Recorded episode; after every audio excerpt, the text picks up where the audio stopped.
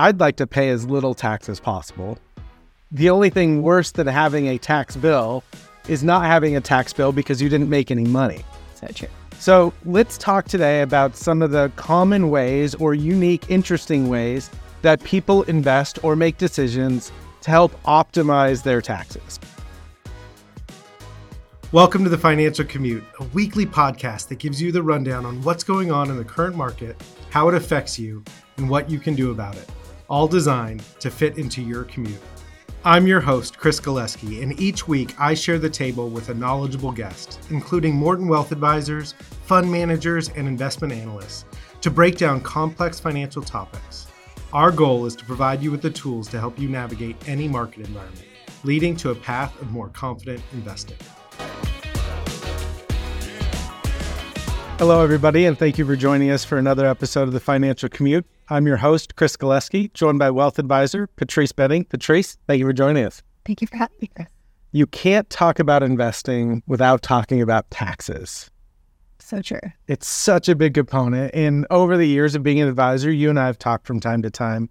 It's amazing the emotional reaction that people have towards tax.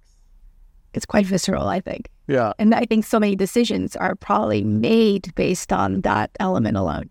Yeah, there's without a doubt. I mean, I'm even guilty of it. I mean, I'd like to pay as little tax as possible.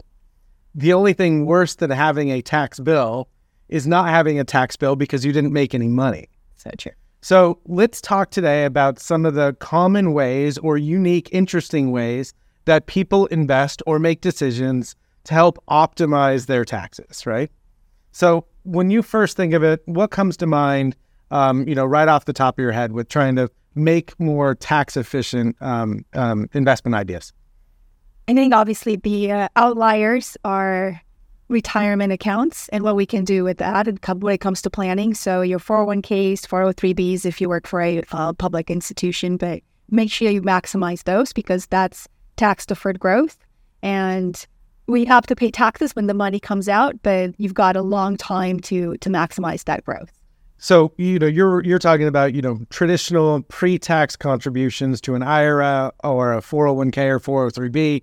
You're putting the money in pre-tax; it grows tax deferred all those years, but then you have a tax bill at the end when you take the money out. And the only way to get around those is to not put money in pre-tax, but to put money in via Roth. Um, Roth IRAs have an income limit but Roth 401ks and Roth 403bs do not. That is correct. So that's some, almost like I think so many people forget to even look inside their workplaces to see if there's an option for the Roth 401k 403b because you can definitely max out. So even let's say in 2023, you can do 22,500. If you're over 50, you can add another 6,500. So it's a lot of money you can put away. Just keep in mind that you won't get that initial pre-tax deduction that you would, so your taxable income stays the same when you contribute to a Roth 401, 401k or 403b. That's a good point. I mean, when I'm weighing the balance between contributing money pre-tax and getting the tax t- deduction today versus a Roth contribution, I'm looking at it and saying, okay, a couple of things. What's my tax rate today and where do I think it might be in the future? If I think my tax rate is going to be the same or higher in the future, I might want to do Roth contributions today.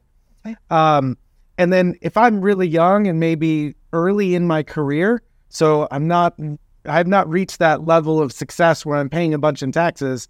I might be, and I have a lot of time on my hand to invest. I might be better off contributing to to Roth today. That's that's a great point right there. Yeah, let's talk about so, some other um, you know interesting ways to optimize or save on taxes. You've got municipal bonds, treasury bills. Let's talk a little bit about those there's many ways I think, especially nowadays with interest rates being where they are. So there's options for people to sock money away short term, let's say. But when you think of municipal bonds, those are state tax free, federally tax free. However, you have to make sure that it makes sense for you on an after tax basis, and looking at where your tax bracket is um, is a key component of that. Um, treasury bills, state tax free on, on that part. Still federal taxes. Still federal taxes, but we live in California, so for for those of us folks that are in a high state tax, um, it would make sense to actually put some money away short term and sheet and T bills.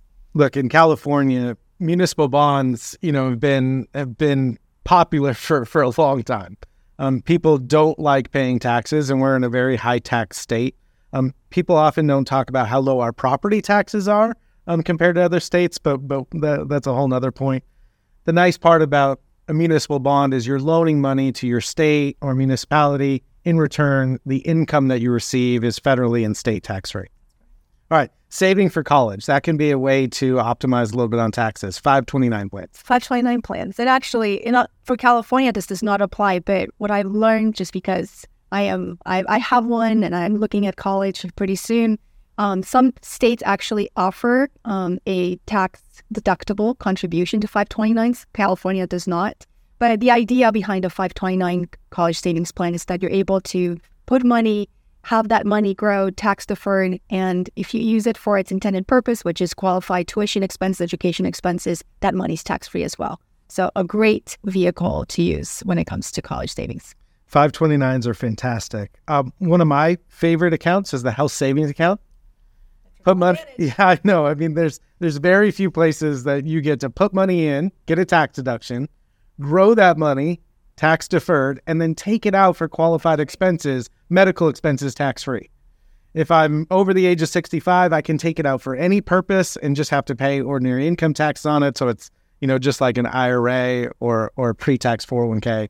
Um, but for qualified medical, it's it's tax free. Right. So Patrice, let's say I own an index fund. I bought it for a dollar. It's now worth 10. If I had to sell it, I owe this capital gain. If I wanted to avoid that ca- capital gain, what what are some options that I have? Let's say, Chris, that you are actually charitably inclined, and what you can do is open what's called a donor advised fund. And a lot of a lot of people have this option, but I'm not sure if they're aware of it, where you can actually put an appreciated asset like something like you just mentioned, you uh, an index fund, a stock, even an, any other asset into the donor advised fund, and then those assets grow inside that fund tax free, and you can use those money to donate to the charity of your choice. Yeah, I love that. I mean, oftentimes when we're getting ready to be charitably inclined, we're, you know, writing a check or putting our credit cards, right. and we're just doing it in the moment. But if we take a step back and we think about, okay, hey, I, I know I've got a charitable intention and I want to give some money to this organization, um, we can be a little bit more thoughtful by donating appreciated assets or stock or even leveraging our retirement accounts. Talk, talk to us a little bit about that.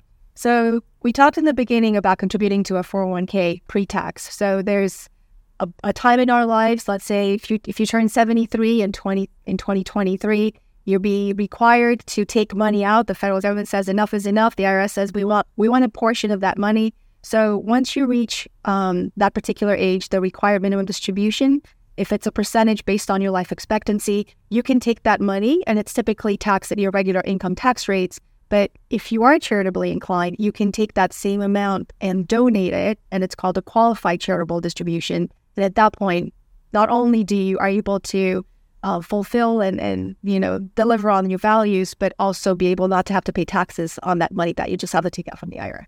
Yeah, that's a great strategy. I mean, being able to not not have to report that income on your tax bill by donating it directly to a charity the the one keynote on that is that you still have to let your tax advisor, your CPA, know that that a portion of that went to went to cover a charitable donation.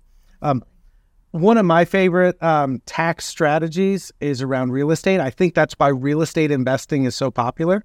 You not only can receive income from your investment, but you can get long term appreciation, hopefully. Um, but cash out refinances on real estate. It's one of the best ways to get money tax free. I buy a building for a million dollars.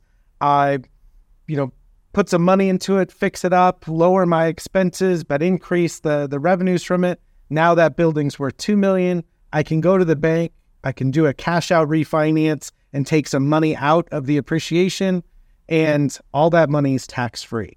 Money that I just took out on the refinance, I can put in my pocket, not have to pay any taxes on it at all, and go and buy some more real estate or other assets.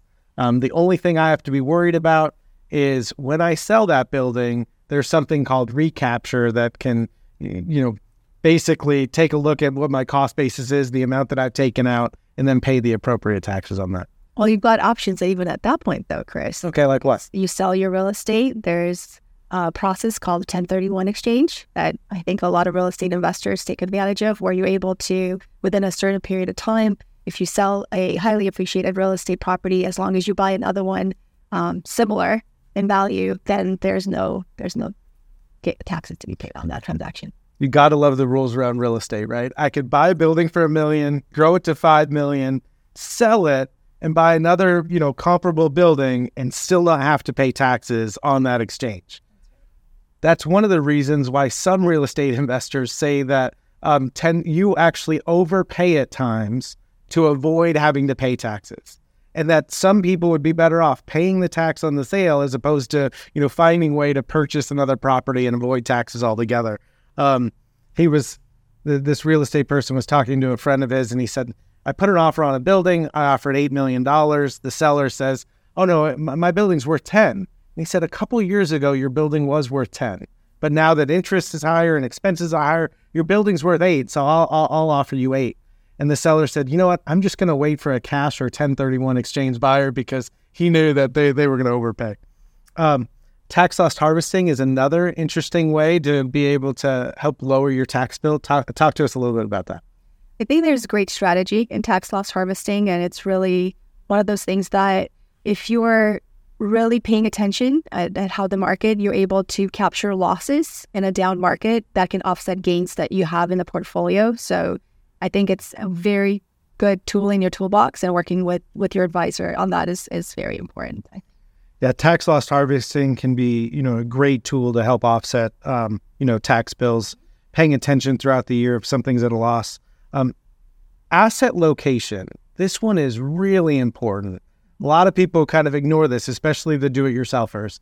It's owning the right asset in the right account mm-hmm. to help avoid taxes.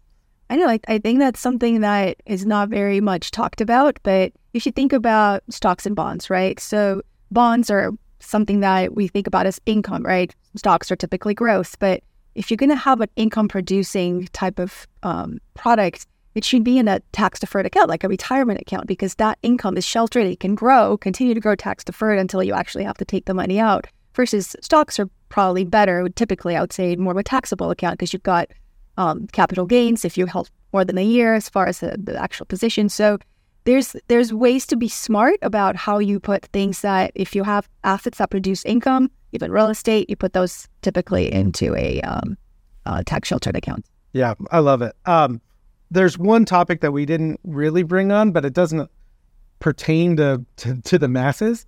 It's somewhat like a billionaire strategy. People talk about you know, Bill Gates and Jeff Bezos and Elon Musk and their ability to borrow against a very highly concentrated position and not have to pay any taxes. So that strategy is you take Bill Gates, he's got a billion dollars worth of Microsoft stock. He can set up margin against his against his, his Microsoft stock and he can just write checks and build up a margin balance that he has to pay interest on. But assuming the stock doesn't drop by a certain amount and he doesn't, you know, overspend, he's taking money out tax free. That's right. It's leveraging what you have without having to pay the capital gains. That's that's the sweet spot to be. Wouldn't that be nice? Um, Patrice, look, I know that there's a lot of different topics that we that we brought up today, and we're not CPAs or tax advisors, but we would love to engage with clients around any one of these topics. So if something was interesting to you and you'd like to have a conversation about it, please reach out to your Morton Wealth advisor, and we would love to discuss with you and your CPA. Thank you for joining us, and we hope this episode has provided you with a roadmap to feel more confident as an investor. To receive notifications about weekly episodes, email us at financialcommute at mortonwealth.com.